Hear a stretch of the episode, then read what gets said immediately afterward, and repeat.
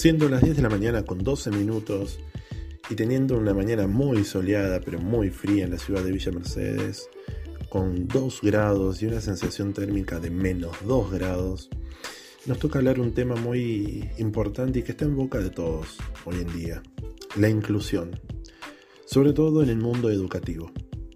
Muchas veces utilizamos el concepto de inclusión como una manera de suma o de adición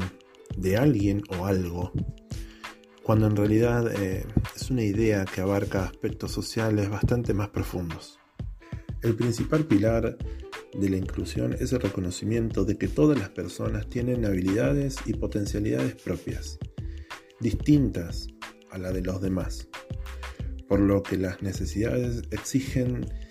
propuestas diferentes o diversas. La inclusión busca que se forme y se garantice que toda persona sea parte de y que no pertenezca separado de. Inclusión, por lo tanto, significa que los sistemas establecidos proveerán acceso y participación recíproca y que el individuo con discapacidad y su familia tengan la posibilidad de participar en igualdad de condiciones. Según la UNESCO, la inclusión es un enfoque que responde positivamente a la diversidad de las personas y a las diferencias individuales, entendiendo que la diversidad no es un problema, sino una oportunidad para el enriquecimiento de la sociedad, a través de la activa participación en la vida familiar, en la educación, en el trabajo y en general todos los procesos sociales, culturales y en las comunidades en general. Las personas con discapacidad pueden necesitar apoyo para participar plenamente en sus comunidades. Este apoyo puede variar desde alojamiento para hacer que un espacio sea accesible para una persona con limitaciones físicas o sensoriales, capacitación para los maestros que puedan enseñar a sus estudiantes en base a sus habilidades y talentos, y la asistencia de consejeros y amigos para tener éxito en un trabajo o en una actividad recreativa. El apoyo debe respetar los deseos, las necesidades y las elecciones de la persona con discapacidad. El concepto de diversidad nos remite al hecho de que todos los estudiantes tienen necesidades educativas comunes que comparten con la mayoría y a su vez tienen necesidades propias que pueden ser o no especiales. Por esto necesitamos un mayor nivel de equidad, lo cual implica la creación de escuelas que eduquen realmente en y para la diversidad, entendida esta como la fuente de la calidad educativa que enriquecerá a toda la comunidad escolar. En la actualidad, hablar de educación especial implica tener presente los cambios experimentados en dicho campo, iniciando con los términos de educación especial, discapacidad, dificultades de aprendizaje, necesidades educativas especiales y por supuesto el concepto de normalidad, conceptos tan comunes dentro del lenguaje educativo de hoy en día. El término de educación especial ha sido utilizado de manera tradicional para nombrar un tipo de educación diferente a la educación regular u ordinaria,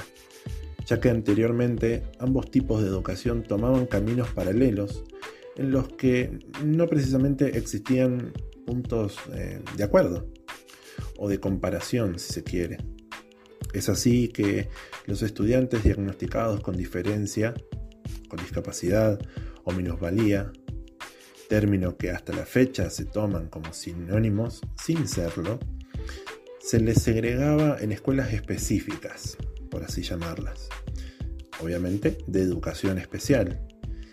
para la atención de esa situación particular que presentaban, por el puro hecho de salirse de la norma y sin analizar muchas veces en ningún momento las capacidades con las que estos estudiantes sí contaban. La educación especial debe verse en función de las acciones que se articulan, de la transformación, del cambio, de la reducción de la diferencia, de la adquisición de una competencia inexistente o limitada previamente y de cómo podemos invertir para que el contexto nos favorezca a todos, sin pretender la normalidad de la persona que, por alguna causa, ¿sí? que desconocemos quizás, consideramos fuera de esta norma por presentar algún rasgo distinto. Uno de los contextos a considerar como base de un buen proceso de aprendizaje es la escuela, la cual debe responder a esa diversidad de características y necesidades de todos sus alumnos cumpliendo con uno de los más importantes fines de la educación, ser la misma para todos los estudiantes. El movimiento de inclusión surge para hacer frente a los altos índices de exclusión, discriminación y desigualdades educativas presentes en la mayoría de los sistemas educativos del mundo. Asimismo, exige la adaptación de la enseñanza en y para la diversidad de las necesidades educativas de todos los estudiantes, mismos que presentan diferencias en cuanto a su procedencia social, cultural y características individuales. Hoy por hoy nos enfrentamos a, un desafío tremendamente importante para lograr que las instituciones educativas puedan llegar a ofrecer una educación especial e inclusiva de calidad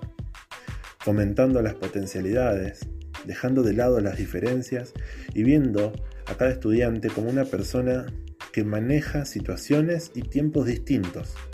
más allá de sus particularidades, logrando que lo distinto forme parte de una nueva normalidad y donde la familia que nace en la escuela sea el sustento de la familia que está detrás del alumnado logrando una retroalimentación que forme parte de las vivencias positivas de cada estudiante. Parece una tarea titánica, pero indudablemente es una hazaña que vale la pena por lo menos intentar llevar a cabo. 10 de la mañana, 29 minutos.